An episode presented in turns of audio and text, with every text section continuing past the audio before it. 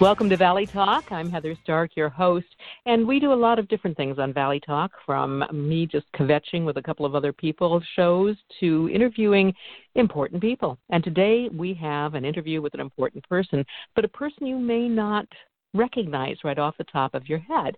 I'm talking about our Secretary of State, Kim Wyman. Welcome, Kim. Well, thank you. It's great to be on the show. And I say that I think a lot of people don't even think about Secretary of State and what that means. So I want to start out by basically talking about that position. I know from some of the, the, the cursory research that I did, it's a really diverse job. It's not, okay, this job is ABC. This job of Secretary of State ranges miles from one side to the other. Can you tell me what the job of Secretary of State is, and then we're going to talk about why you chose to do it. Certainly. Uh, so, the Secretary of State is responsible for a lot of unrelated parts of state government. Uh, the big four are uh, elections. That's probably the most high profile part of the office. So, overseeing the elections across the state, uh, writing the rules for it, um, and uh, doing initiative and referendum petition checks, those types of things. Uh, the second area is corporation and charities filing. So, this is really where the public can get information about any for profit or nonprofit corporation in our state, find out about the board of directors, annual report, that type of thing. Uh, the third area is our state library, which is a very diverse library that is mainly a research library for Washington subjects and authors, but also uh, we have specialty libraries like the Washington Talking Book and Braille Library, and we have librarians who are on my staff that are in all of the state correctional facilities and state hospitals. Uh, so that's uh, very eclectic. And then our state's history is in our state archives. So all of our local and state records, uh, like the bills that are signed into law by the governor or a state constitution, are in the, the state archives, which is part of my office. And then the other parts of the, the Secretary of State's office are smaller programs like Address Confidentiality, which is a program for people who are survivors of domestic violence and stalking. And um, we protect their physical address by receiving all of their mail that's sent to a post office box so that when they get um, a, a cell phone or they get a, a power uh, service at their house that their their address on record that is disclosable isn't um, able to be disclosed. And we protect them and their families from uh, their perpetrators. So it, it is a very diverse office No. And I'm trying to think it's not like you go to college and go, okay, I'm going to take a degree in Secretary of State. How do you get the training for all of these responsibilities? Uh, well, you work in public service a long time, I think, is the short answer, because I certainly didn't you know think when I was 17, you know, someday I want to be Secretary of State, so I'll do A and then B and then C. Um, it, it really was from a place of public service for me. I started at uh, down in Southern California where I grew up and worked for a, a, a city, the city of Lakewood, in the recreation department, which turned into a love of public service. I uh, got a couple of de- degrees in public administration, and then uh, uh, started working in the county auditor's office when we first moved here, and um, uh, spent time in the recording division, which is where you know people's deeds of trust and and uh, land records by and large are recorded and put on public record. And then uh, got into the elections director position in Thurston County and spent my you know I guess formative years uh, working in elections and overseeing them at that level ran for county auditor and then uh, um, was ready to run for Secretary of State because the county position of auditor is very similar to the, the responsibility of the Secretary of State. Hmm.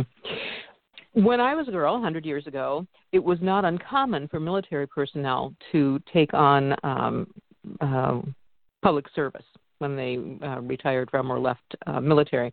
Seems like over the years that has not been um, as common as it used to be, or maybe we're just not talking about it. But you you have some uh, very close military experience uh, with your husband, and I believe that's what brought you to the state. It absolutely is. Yes, my husband uh, enlisted in the army out of college, and uh, we were stationed in Germany for for about two years, and then he came here to what was then Fort Lewis to be with the Second Ranger Battalion, and uh, that's what brought us to Washington. We were expecting my daughter and I had a very short window of time to interview before I was showing, and uh, um, landed the job. And a good career became a good job became a great career for me. And my husband was wonderful, and he ended up getting out of the army to uh, to allow us to stay here and set down roots and all. And then what's really great about that story is my daughter now is a captain in the Marine Corps. So yes, we have a a pretty good link to uh, military service in our family. Wow. Um, this is an election year, and so I'm going to be a little cautious about the questions that I ask you because I want this to be an interview about being Secretary of State, not running for Secretary of State. Mm-hmm. But that being said, you, you, your your position is kind of unique because you run as a Republican, and you know, let's face it, Washington is not noted for having a lot of state officials who are Republicans. Um, does that make it more difficult to do your job? Does it just not matter once you get the position? No, how does that work in a in a state where 99.9% of the of the elected officials are Democrat to be the Republican? Well, I've always been the outlier. It's my lot in life, and certainly politically that has been the case. So when I served and, and decided to run for the county auditor position, which is elected, um, I was the only Republican in the courthouse for 10 of the 12 years I served uh, at that level. And then the first four years I was at, at state office, I was the only executive uh, office holder on the West Coast in uh, uh, that was a Republican. So it it just for whatever reason is my lot in life it it makes it challenging i think that um you know i look at things like a project we worked on with the county auditors over the last few years called VoteWA. It's a, a database, a voter registration database and election management system, and it's really revolutionized um, our ability to do things like same day registration. And, and this is a huge victory. This was a very, very bipartisan effort. It has had its bumps. It's been a new, new technology, so it has had a few things that have not gone perfectly well in the rollout. But overall, it's working really well. Um, we've had over 16 million ballots sent out, actually more now because we just did the, um, the primary ballots. But, you know, close to 20 million ballots that have been sent out on the system and about 6 million that have been processed. And this is a huge victory.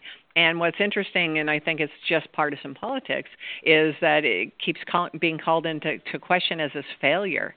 And it's it's interesting to me because I look at other comparable systems that have been brought up in the state that are still not even built yet and have spent ten times the money. And uh, you know, so only only in Washington could this be a failure is, is what I keep telling myself, and, and not worrying really about the partisan politics of it, and just trying to do the job. And I I think that for me, my roots are from doing the job as an election director and doing it in a nonpartisan way the first 10 years of, of doing this work. You really learn the value of staying out of that partisan space in the workplace and keeping that, that hmm. political world out of it. And I think that that's you know, as I look back now on my career, where I've had the success is just focusing on the importance of inspiring confidence in every voter, whether you are a left wing de- Democrat to a right wing Republican. I have to convince everybody the election was fair, and you can't be political and do that at the same time. Well, of course, nationally, you know, there's a big brouhaha over uh, mailing, uh, mail-in uh, balloting, voting. Um, is are the feds at all? Has anybody contacted you to say, "Hey, how has this been successful in Washington?" Or are we just under the radar? oh, we're not under the radar. No, uh, uh, the president has definitely uh, tweeted quite a bit about his feelings on absentee ballots and vote by mail, and uh, and the difference between those two things, uh, and not in a positive way. So no, we're definitely on the national radar. But uh, you know, I just again, I try not to to politicize it. What what our job is is to inspire confidence. So we spend a lot of time talking about the Washington experience and the you know history, a very low history of voter fraud in our state, and and we have detected it in small numbers, and we are prosecuting those cases. And you know, so so we just we spend our time talking about the the success of our vote by mail program here in in our state, and again, try to take the partisanship out of it and really focus on how we can serve our voters best. Mm-hmm. And you do feel that that serves voters best here? I do. Um, you know, I was here in the 2004 governor's race that, you know, 16 years later is is just as contentious as it was then. Uh, half the state mm-hmm. still believes that, you know, Dino Rossi was robbed, and half the state believes Christine Gregoire won the election, and you'll never convince either side otherwise.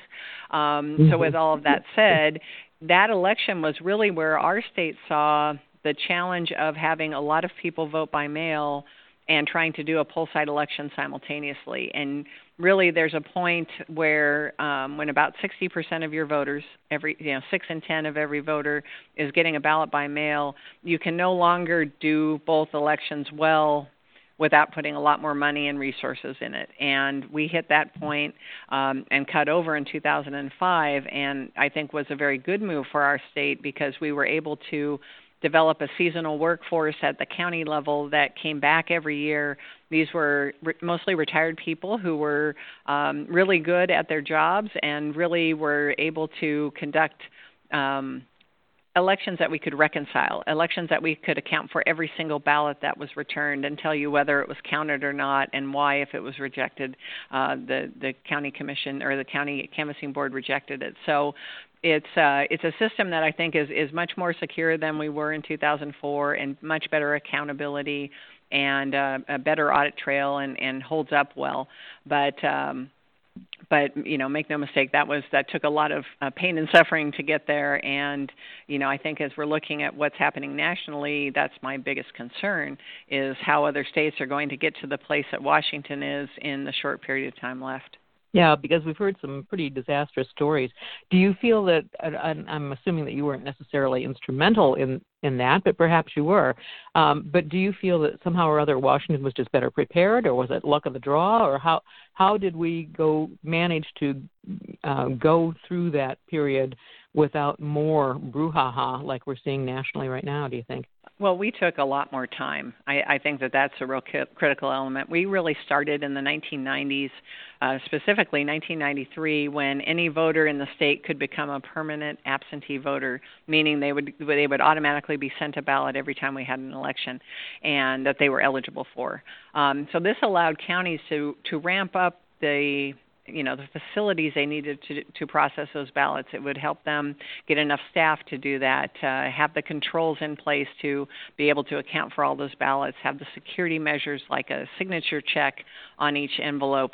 All of those things took time to build out, and you know our state we started doing that in 1993. By about 1998 many counties were at 60% or more of their ballots um, being mailed out as as absentee ballots. And like I said, it came to a, real, I think, came to a head in in 2004 when um, it just was very apparent that that as a as a state we were having trouble doing both elections at the same time. And so um, that was also i think people would remember when the help america vote act by congress um, the bill that was put into law after the rossi or excuse me the bush v. Gore uh, presidential race. And there were a lot of requirements at polling places that went into effect like having a machine for people who needed assistance. Uh, somebody, uh, you know, was living with a disability and needed to have a machine to vote their their ballot. The requirements at the polling places were getting so onerous in 2004, 2005 that um, counties were really having trouble being able to do everything well. And so um, we cut over in 2005, and it still took our state five years to move to complete vote by mail.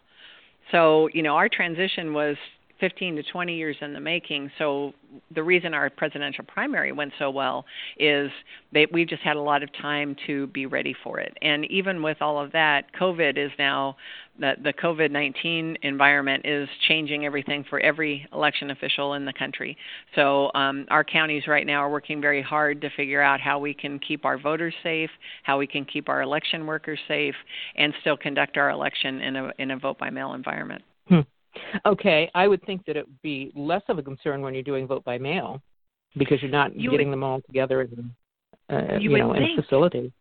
Yep, but the the challenge is that um, what you've done in a vote by mail environment is you're centralizing the processing of ballots. So back in the olden days when we had polling places here in Washington, you know, we would have thousands of individual poll sites open on election day, and voters would go to the polling place near their house or you know near their office, depending on where they were you know registered, and they would go and vote and uh, you had election workers throughout the day that were processing those ballots and getting them read, you know, getting them in the ballot box. And then election night, they'd bring them to the county courthouse, and those ballots would be counted. And you know, by about one o'clock in the morning in a presidential election, you'd know who the winner was. Um, now, in a in a vote by mail environment, instead, you have a centralized location that all of the the ballots are either mailed to or are picked up in drop boxes and brought to. And so you have a concentration of workers that's really the same size workforce just about that you had for polling places. So you have, in some cases, our bigger counties have hundreds of people in a centralized location working shoulder to shoulder processing ballots. That's not going to work this fall, you know. So King County, for mm-hmm. example, uh, you know, in a seasonal, they have seasonal workers that come in for an election this size, anywhere from three to five hundred people that they bring in to to process ballots. Um, even our mid-sized and smaller-sized counties are bringing in large uh, groups of people to to work on those ballots. And so this is work, like I said, is typically done. Uh, you know, visualize a six-foot banquet table, and you know, putting six people around that table, processing stacks of ballots, and and looking at the signatures, or or you know, taking out ballots out of envelopes.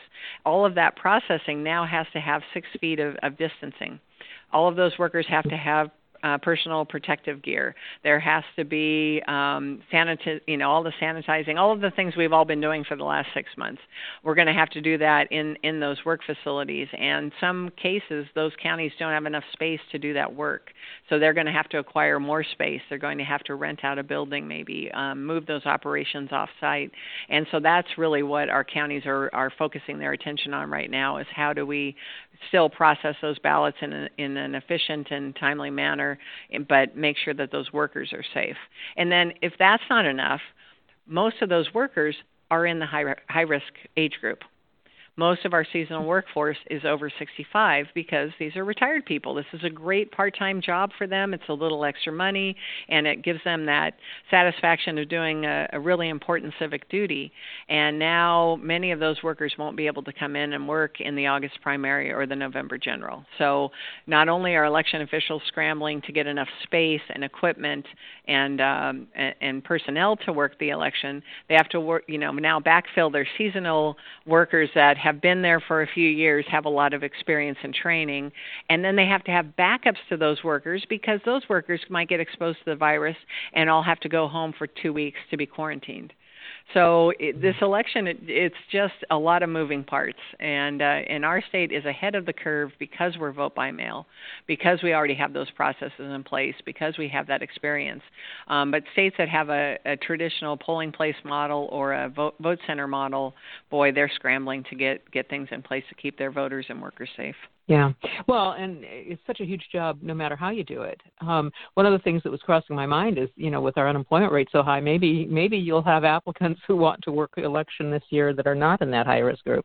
Maybe you'll have a a, a turnout of, of people who think that this will really be a, a good way to not just do their civic duty, but to uh, fill in the coffers during during these, these high unemployment rates. So who knows? You, you may be surprised, I suppose. Um, well, well, election, actually, I'm glad you mentioned. I'm glad you mentioned that. Real quick before we go into the next point, is mm-hmm. we're actually doing a, an effort, an outreach effort to try to recruit people to work um, in at the counties across the state, and really trying to partner with local businesses, um, corporations in our state, uh, big and small, because we are going to, going to need a, a pretty robust workforce uh, to work the election. Because remember, it's not just election day. Its uh, ballots went out yesterday and are going out statewide in the next couple of days. So we need election workers for the 10 days, 20 days before election day, and then another 10 to 20 days after election day. So we have a good month to two month period of time where we need a large group of workers to come in, and the more skilled, the better in terms of computer knowledge and things. And uh, we're partnering with the counties and, and trying to get the word out to any organization we can that uh, if you have uh, workers that are available available, we uh, we can put them to work. And these are paid positions too; they're not all volunteer. Yeah, you should let the census know. the census is, I'm seriously. Um, yeah, that's a good idea. Census, the census work um, is supposed to, well, of course, it was supposed to end long before now, but if the COVID virus has put a glitch in everything. And um, right now, I think the last time I spoke with somebody at Census, they were looking at October before they finished their, their enumerator jobs. Um, but then they're done with the enumerator mm-hmm. jobs. And so, yeah, that, that might be a, that's a, a really, that's a good idea. Yeah. Yeah. Thank you. Yeah, we we will reach out to them. That is a good idea.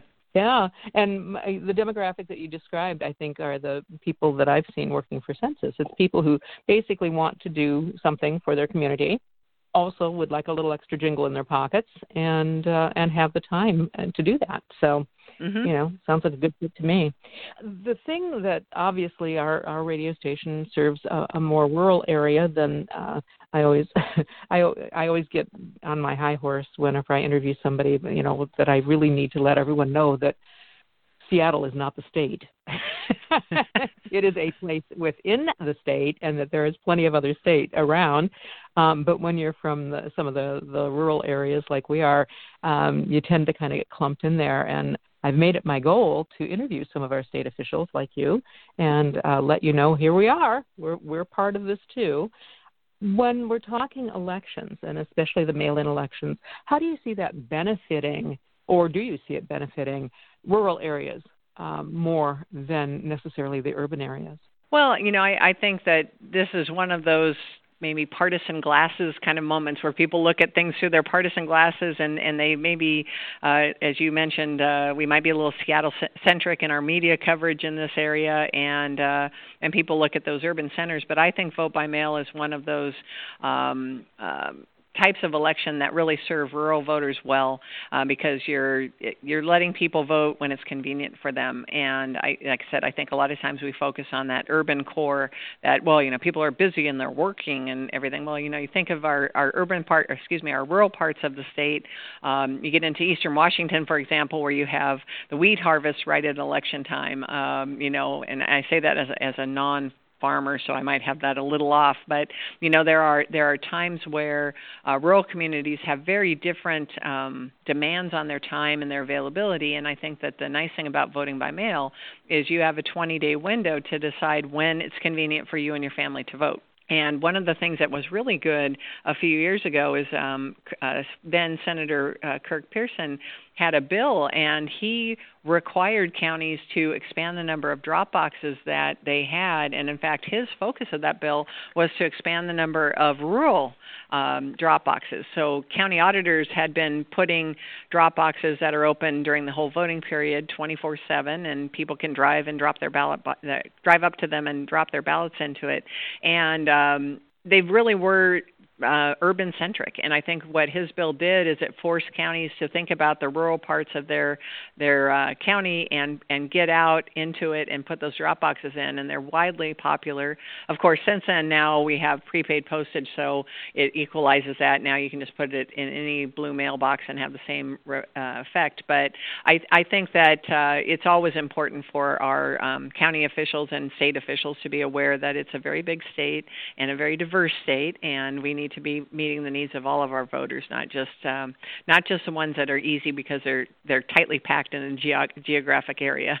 yeah, yeah, um, and I think that's true. I I I think I missed one election once. I think it was a primary when we had to go and vote in person.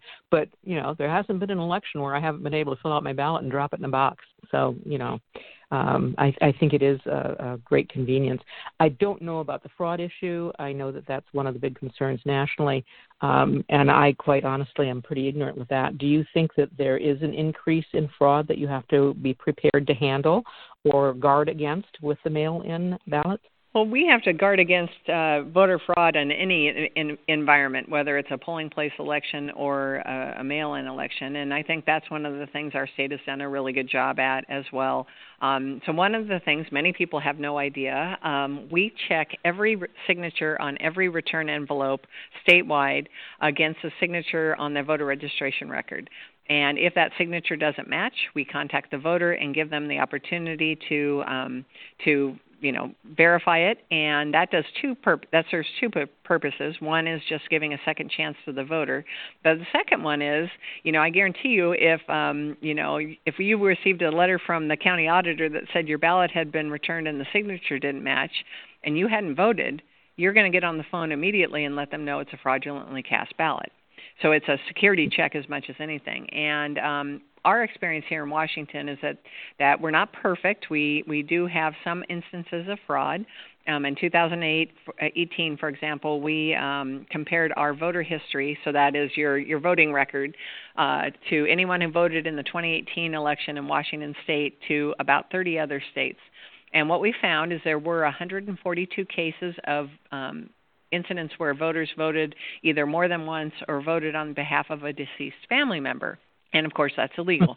so we um, we have turned those over to the counties who are working with their prosecuting attorneys, and if the prosecutors uh, decide not to prosecute those cases, we are going to turn them over to the FBI and prosecute them because it was a federal election. So we take it seriously, and I mention this because 142 is unacceptable; it's too many, but that was out of 3.2 million ballots cast. So is it perfect? Yeah. No. Is it rampant fraud? No. It's 0.004%.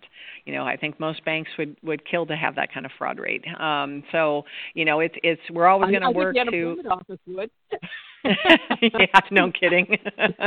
well, and that's just it. Yeah, we, you know, and and you know, it, we take it seriously because that was 142 votes that were canceled out of legitimate voters. So it's not acceptable. But uh, but at the same time, you know, it, life isn't isn't perfect, and and uh, you know we we have a lot of things safeguards to prevent it, but we also have a lot of measures to detect it if it happens and prosecute on the back end. Well, and elections, I think, is probably what we think of when we think of Secretary of State. But I want to talk a little bit about uh, corporate and charities, um, mm-hmm. uh, corporations and charities. Um, having um, well, the, our, our um, uh, Valley Broadcasting is a, a, a charitable um, organization, so we file with the Secretary of State. I've been involved with several nonprofits that do that, and I've even created a nonprofit. And I have to tell you that you know, and and I readily admit that I climbed that big hill and rolled down the other side as an old fart many many years ago. Um, so I am not, I am not real top of the line when it comes to technology, et cetera, et cetera. And I tend to get cranky because a lot of things I go, what, what the heck is this? How come, you know, there's nobody to answer a question? How come there's nobody to tell you how to do this? And I have to tell you that my experience with the corporate and charities filing is they are the nicest people they will you call them and you say geez i got this form. I don't know what i'm supposed to put here and they will tell you what to put there. They will offer you materials. They will spend time on the phone with you. It's just a joy. It nice a joy to, to get help from corporate and charities filing you know? Nice. So i love hearing that. And and in the office of all of the feedback I get from people out across the state, far and away corporations and charities is the um, division in the office I hear the most positive feedback. And we've you know we've got a, an amazing crew of people that work in that division. I mean I have an amazing crew across the state, but in corporations and charities filings, um, they've just done some amazing work over the last couple of years. We've modernized that system and tried to make it more user friendly and uh, and allow people to file online easier, which has really sped up the amount of time it takes to get your filings back, which is good. We've saved our customers money. So yeah, it's a, it's a win-win, and it's it's just the hard work of the folks in that division, um, and we're really proud of that. And we try to make sure that all of our customers are treated well. Yeah. Why do we need uh, uh, corporations and charities uh, uh division? Why, what's the why was that created? What's the necessity for that under the uh, auspices of the Secretary of State? Well, I think the idea of it is really to give um, public access to information about corporations that uh, people might want to do business with, whether they are for profit or nonprofit. And uh, it's a public record, I guess, is the easiest way to sum it up. It's easy for people to come in and find out about the board of directors or get a copy of the annual report of that organization by going to the Secretary of State's page. And um, and that's really, I think, the purpose of the filing. You know, when when you're, I think, when you're a business or a nonprofit, like you were saying, that uh, it's just one one more thing you have to do. You know, I have to file with Department of Licensing, then I have to file with Department of Revenue, and I have to file with the Secretary of State's office. You know, there are reasons for the tax side of it. There's reasons for the licensing side of it. But for the Secretary of State's role, it's really that public access. It's, it's about giving consumers that power to find out information about a business or a charity they want to do business with and make an informed decision before they give them money. Yeah. Well, because uh, obviously people are asking for money, and if you have no way of checking on mm-hmm. that, you know, you you turn into that little old lady who gives over life savings to somebody right. from Nigeria. Oh, wait a minute, there I go talking about unemployment again. um, sorry, mm-hmm. uh, I'll That's never, right. I'll, I'll never, I'll never get anybody from the unemployment office on this show, will I? um, uh, in keeping, or not exactly in keeping, but uh, similarly, state libraries. Gosh, that's uh, you know what an odd. It's it's almost like I, I looked at the Secretary of State's obligations and and uh, uh, job description, and I thought, if did every other office in the state government and went, "Yep, you do this. You over there, you get this job," and then we're left with Secretary of State, and gosh, we got these four or five things. Let's just give them all to her. yep, it's it's an odd dynamic. Um, I think part of it came out of uh, Ralph Munro, who was Secretary of State from 1980 to 2001. Um, actually, 1981 to 2001. He he was uh, the lone Republican for many of those years in in uh, statewide office, and he was really trusted by the legislature and um, you know, particularly past governors. And I think there were a number of times where they had different operations where they just trusted him. Uh, for example, that's how archives really came to. Uh, to the Secretary of State's office as a responsibility was there was a point in I want to say like 81, 82, somewhere in that early time frame of his t- tenure, where they were storing records from county governments and state government in the parking garage across the street from the Capitol just oh boxes of paper and these were really important documents historic documents and they were under tarps and Ralph found out about it and he was outraged. And so okay maybe not outraged he was very upset. And so he concocted a plan of first of all those need to come into the archives. And he had that happen and they were out of space. So he created this system of regional archives for uh, local government records that are now resting in the colleges across the and universities across the state. So you know we have a regional facility up in Bellingham um, at Western Washington University. We have one at um, Bellevue Community College, which actually it's, not, Bellevue College, um, for uh, the region in in the uh, Bellevue Seattle area. We have one at Eastern, Western, um, and and these these facilities really provide that access for local government records to um, the people in those regions, which is great. And those records are being protected in a in a really good way. And then you fast forward to my predecessor Sam Reed uh, when he took office in 2001. Uh, the state was in a really tough budget crisis, and the governor was going to eliminate the state library. And Sam Reed went and testified at a hearing and, you know, slammed his fist on the desk and said, By God, this is the state's oldest cultural institution. We had a library before we were a state and on and on. And they said, You know, you're right, Secretary Reed, we're going to go ahead and give you the library. In fact, we're going to cut your budget by half. And good luck with that. And so I think a lot of these really eclectic programs combine fund drives, similar th- threads. All of those um, interesting, odd programs ended up in the Secretary of State's office in some ways because um, the legislature um, trusted the the office holder. I think if if you look back now with a historical view, um, they they trusted him even though they might have been in the other party, and I think that that's kind of a testament to my predecessors and and kind of the culture that this this office has had for a long time. I don't know that a lot of people, like much of your your position, I don't know that a lot of people understand the state library and um, whether they have access to it. How does one learn more about state our state libraries and and um, how they can help us personally? Well, the state library is really uniquely positioned, and, and one of the parts of the office I knew very little about until I got in here. But um, the first and foremost thing is it's a research library. So um, any parents out there listening, if you have students in in you know middle school, high school, college, this is a wonderful resource for information about Washington history, Washington uh, facts and figures, um, any kind of reports. We have, for example, the um, federal documents. So all any federal document that's ever been published is in our state library, in, a, in it's a regional uh, repository for those. So people that are doing research reports, I always tell students this little secret they can contact the state library through a program called Ask a Librarian, and that librarian will do their research for them. um, but uh, that's one part of it. Um, but the other part is that the national um, let me get this right now the the library of congress and the you know the feds essentially will give money to state libraries because they're the conduit to all the local libraries. So we get about half of our budget uh, from the federal government and through a, through a program that I can't remember the acronym what the meaning is, so I won't say it. But it's federal money that's passed through to the local libraries that helps them leverage um, these resources in ways that they just couldn't on their own. Uh, for example, a number of years ago, we got broadband funding uh, for rural libraries, and that money passed through, um, and I believe it was a Bill and Melinda Gates Foundation grant, and that money passed through the state library to those local libraries and allowed them to get uh, better broadband service for their customers. And so we can help those local libraries leverage money in ways that they couldn't on their own. And we can buy, for example, software that they can use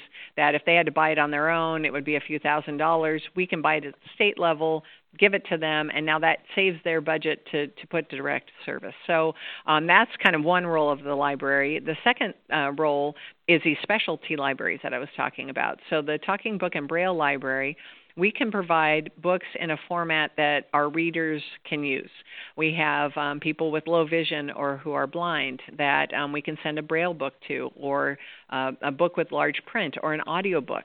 Um, we have, and we record uh, books for that purpose. Uh, we have people that come into our studio and volunteer and record books for us to do that. Um, we also can I put it into. Pardon me? Yes. Good. I used to do that. I read. Oh, good lord! I I did it for Bellevue College, and I uh, recorded textbooks. Oh so, my goodness. um, and it was yeah, I know, uh, just crazy, crazy. I mean, uh, I'm I'm gifted with the, uh, I guess if you can call it a gift, with the ability to be able to pronounce words, even though I have not a clue what they mean. Um, mm-hmm. so it was it was a useful That's... skill, and I channeled into doing textbooks. You know, nice. um, but it was extremely gratifying, you know, to do that. Mm-hmm. More more people should, I think, spend some time reading because you're also reading the textbook as you're reading the textbook. Mm-hmm. So, you know, it's mm-hmm. kind of a, a double benefit there.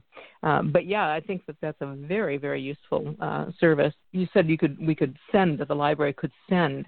Um, and the libraries do uh, send out a lot of stuff. They do a lot by mail. And I know that our current public libraries are not yet open.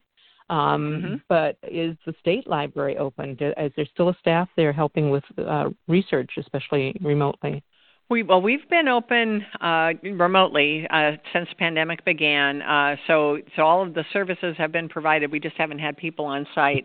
Thurston County is actually phase three, so we have started to bring back staff on site and are open um, with limited you know services, but but uh, we are providing those services online and through chat and phone as well. So um, the services are available for, throughout the office, not just in our library. Um, but yeah, and the, the Talking Book and Braille Library also mails out books um, in the format that, that people need, and so uh, that was actually our biggest challenge during COVID. Is we had to send all of our workforce home. We've just brought them back into the Talking Book and Braille Library, which is up in Seattle, and they are. Um, you know working right now to get those books out because our patrons you know these are people that for a lot of them they are only connected to the outside world through these books so it's really important to us to get them the materials so they can stay connected and can can you know be be part of the world, I guess. And uh, so we're we're proud of the work and uh, and we're happy to be doing it again. But we have about 10,000 patrons, I think, statewide that we are um, mm-hmm. mailing books to and providing this service for.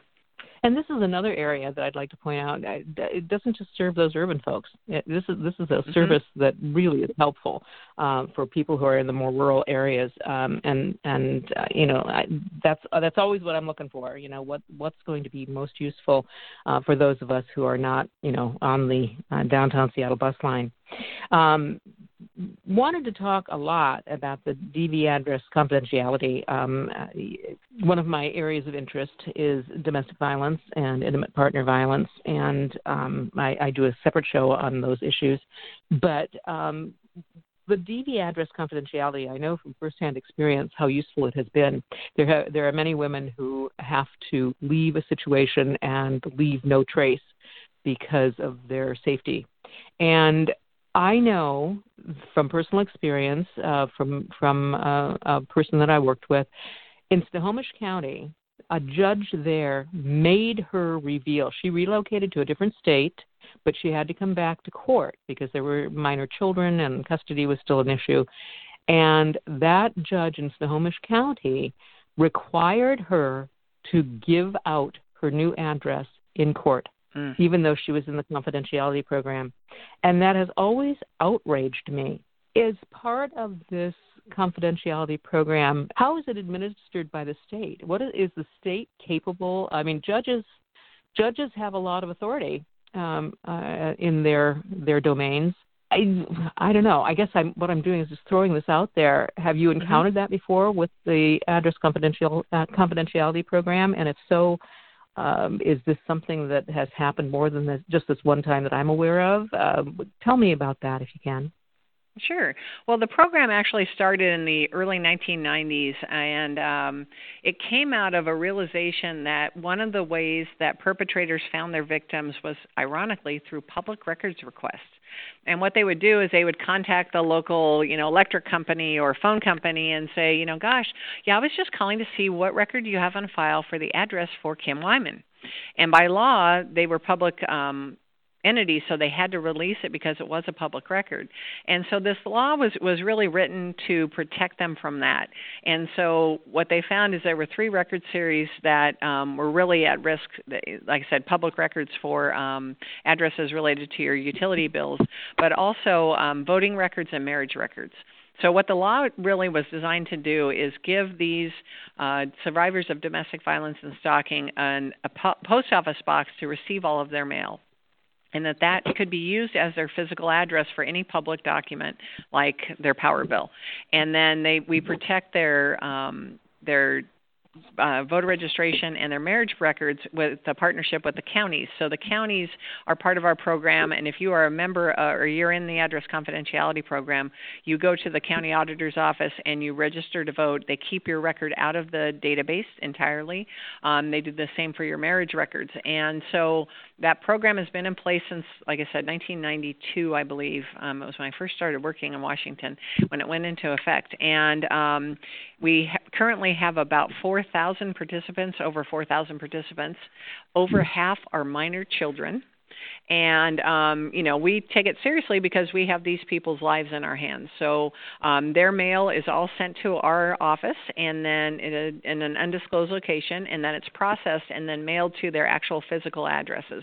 And we do a lot of things to make sure that those addresses are never in any kind of database that could be um, connected to the internet and that type of thing. So we we have a lot of safety measures, and we work with all of the community that um, provide service to to usually women, but the the people that are in these situations. And we have the law has been extended to judges and law enforcement personnel who may have, uh, again, be victims or, or survivors of, of, some sort of stalking or, or uh, violence per- perpetrated against them. And uh, so that program is, has been working in the modern era. It's challenging um, because it's not it's not a uh, witness protection program.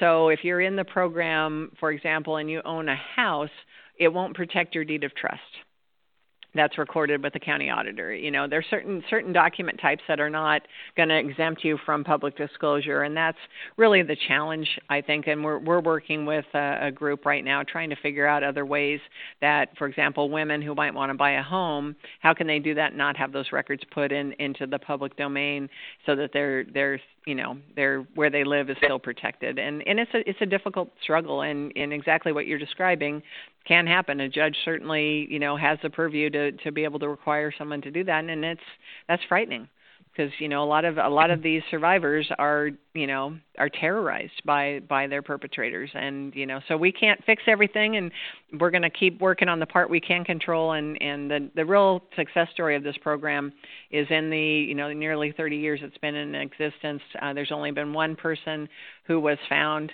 um, unfortunately, it's partly because she didn't follow all of the guidelines of the program, and um, she was murdered. But other than that, uh, we've had a really good success rate, and so it it changes people's lives. Mm-hmm.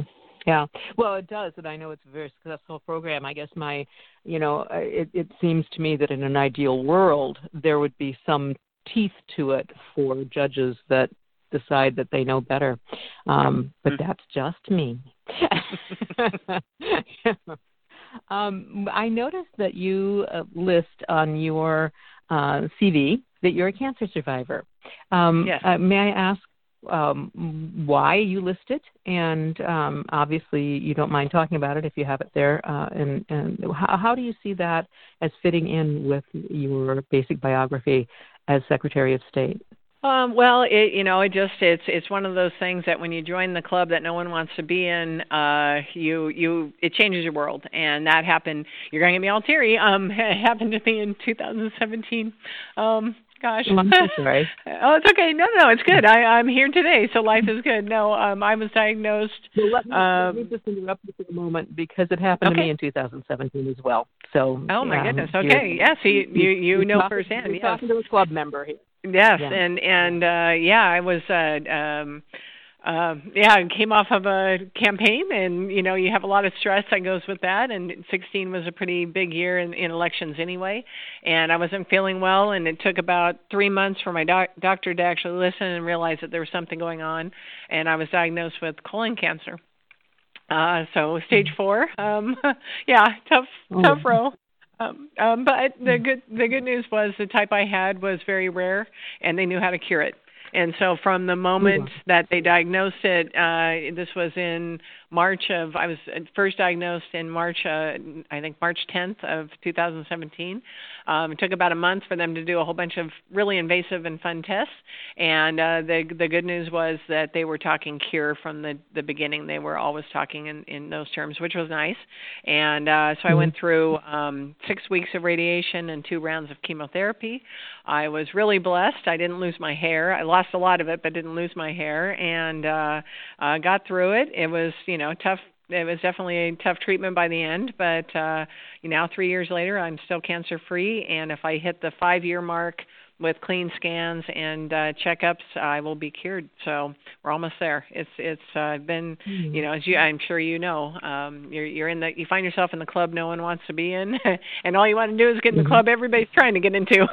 So it's it's nice yeah, to be on the side of it. Yeah.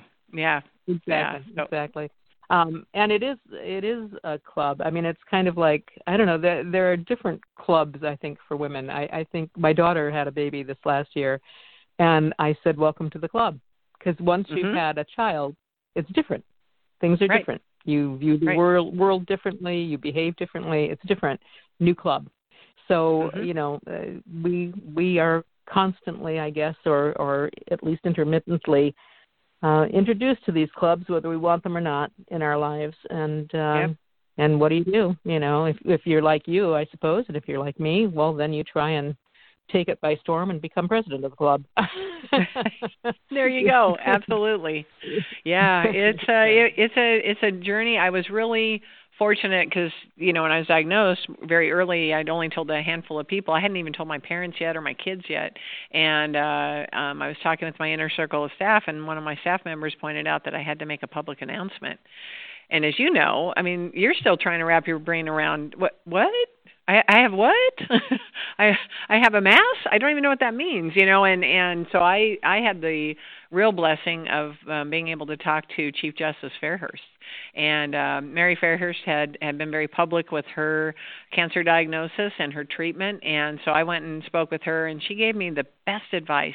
Um, she she said two profound things that changed my approach and my mental kind of space for treatment. And the first thing she said was, you know, most people talk about it being a battle now I would still argue it's a battle, but she said I looked at it as a journey. You know, it's a, it's a path you would never choose, but now you're on it, so experience it, and it's part of your life now. So experience it, and there's going to be really good days and there's going to be really bad days, but uh, it's just part of your journey. So so live your life, and and I think that that mindset was really good to to counterbalance the battle. And her point was, I know a lot of people who have died, they didn't lose their battle and I was like, "You're right. I thought of it that way." Um, you know, and mm-hmm. then yeah, and then and then just her other her other point was, you know, to to give it to give the cancer to God. And at the time, it was like, I don't understand what you mean, but okay, sure. And then when I got into treatment, I knew what she meant. You know, it's as you know, you go through treatment, and it's a struggle to get through the day. You know, it's like mm-hmm. you don't have the bandwidth.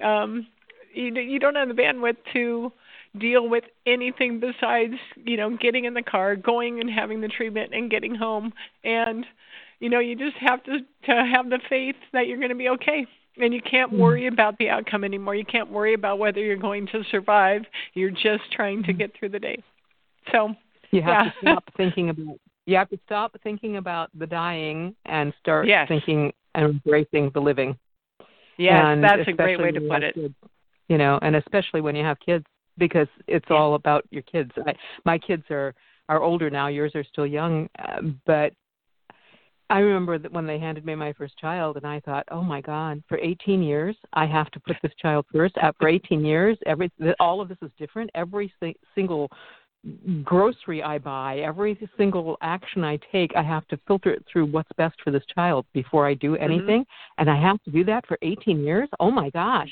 Well, my youngest is pushing 30. yep. and I'm yep. still waiting for that to be over. yeah. That's the thing they don't tell you. That in the parent manual no, they don't tell you that that never ends. Yeah, yeah. I no, I agree. Mine are 25 and 28 now, so. Yep. Yeah, well, and I, and I have to tell you I just I I, I have uh, I had a surgery last week. And so it was in the time of COVID and previous surgeries i've had several in the last couple of years. And um my kids have both been there and they've been wonderful and and you know i'm so glad that they were there for me. But i have to tell you this surgery was so much easier because i could just hurt without you know trying to cover it up. I had i could because they weren't yep. allowed to be there and I, yep. I don't want to tell them that, but it was so much easier to not have them there because then I could just be the baby if I wanted to be a baby. If I wanted to cry, mm-hmm. I could mm-hmm. cry. If I want, you know, um, when your kids are there, you can't do that, and it doesn't matter how old they are. And it's yep, like, that's true. Well, this is this is kind of a rip. How come nobody told me about this? when they were selling yep. me them on the baby pictures and the, you know. yep. So yeah, so you know, again, those clubs, those clubs that we we join as we go through life. Mm-hmm. Kim, I've I've had such a good time talking with you. I always try to ask people, especially people in your your kind of position, um, because I don't know what you do every day. All I know is what I read about, and I'm sure that despite how conscientious I try to be with my research, I'm missing something. What have I not asked you that you wish that I had asked you about about your position or about you personally? Ah. Uh, I think actually you've hit pretty much everything, uh, everything that I can think of. Um, you know, it, it's just uh, state government is is a really interesting uh, place because it is the ultimate in in our democracy. You know, the three branches of government uh, working uh, in their silos and and checking and balancing each other, and and you know, being in the executive branch is. Um, is just a different place. You know, most people uh, when when I have a good example is when I have fourth graders who come to the Capitol and and do their visit, uh, they the question I always ask them is, you know, who's my boss? And my favorite part of doing that is the parents who all look down at the ground like, oh my gosh, I don't know who that is. You know, and the kids always answer, um, you know, governor. And then I get to say, no, the governor's not the boss of me, which I love to say because it's fun. And then they look at me really, you know, puzzling and then the parents really look down and then we go through the whole thing you know is it the judges is it the legislature no and then one of them will always go is it the people like yes You know, I'm mm-hmm. directly elected for a reason because I answer to you. You know, you're the boss of me, which is always fun to say too to fourth graders. And you know, but there's a lot of mm. seriousness to that, and and it's I think one of the real strengths of Washington's uh, Constitution and uh, the brilliance of the the populist framers that uh, wrote it is that they they really believe that the inherent power of the of government is in the people the first you know yeah. the first article of our uh, of our constitution is that all all power comes from the people. And you know as a, a statewide elected official I never lose sight of that. And I answer to all seven point whatever it is now three million people that live here and uh, represent them. And and that's what you know every day you get to come into this grand building and it is a grand building. If you haven't been to the state capitol I invite you to come when it opens back up.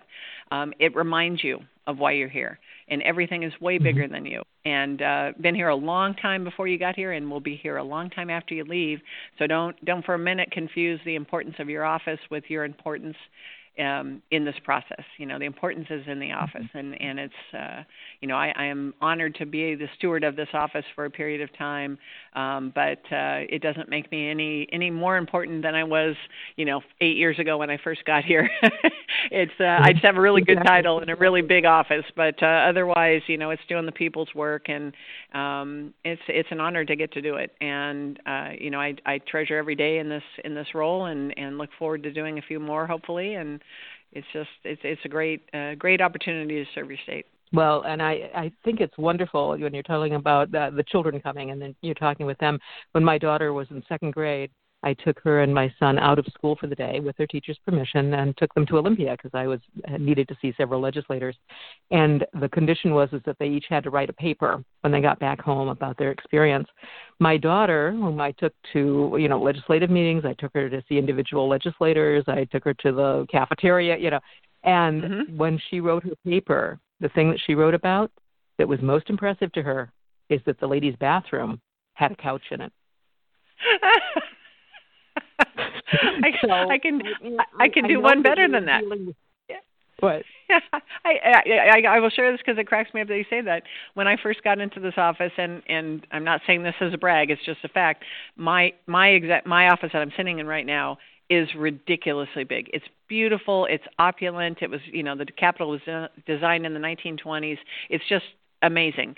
And people will come in for the first time and look at it and they'll be in awe and then I'll give them a tour and I'll show them things. And then I mention, "Oh yeah, and that door over there leads to the, you know, the executive washroom, which is a nice word for the bathroom." And what's stunning to me is how many people are like, "Oh my gosh, you have your own bathroom." And it's like, "Are you kidding me? You're standing in this incredible room and that's what impresses you?" okay. exactly. Go figure.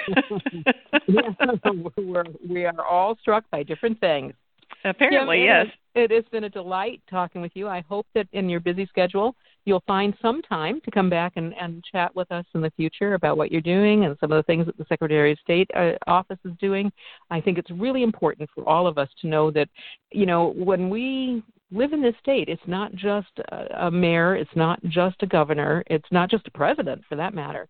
The government and you know what we deal with and decision makers are uh, many, many, many levels, and it behooves us to find out about all those levels and all those jobs and all those people who, who are holding those jobs. So, thank you for coming on the show, talking about who you are or what the Secretary of State does, and I sure hope you'll find time to come back again sometime in the future.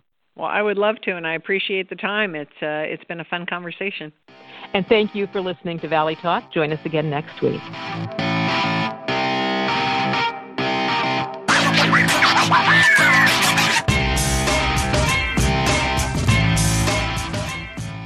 You're listening to Valley 104.9, your station for Valley Talk and information.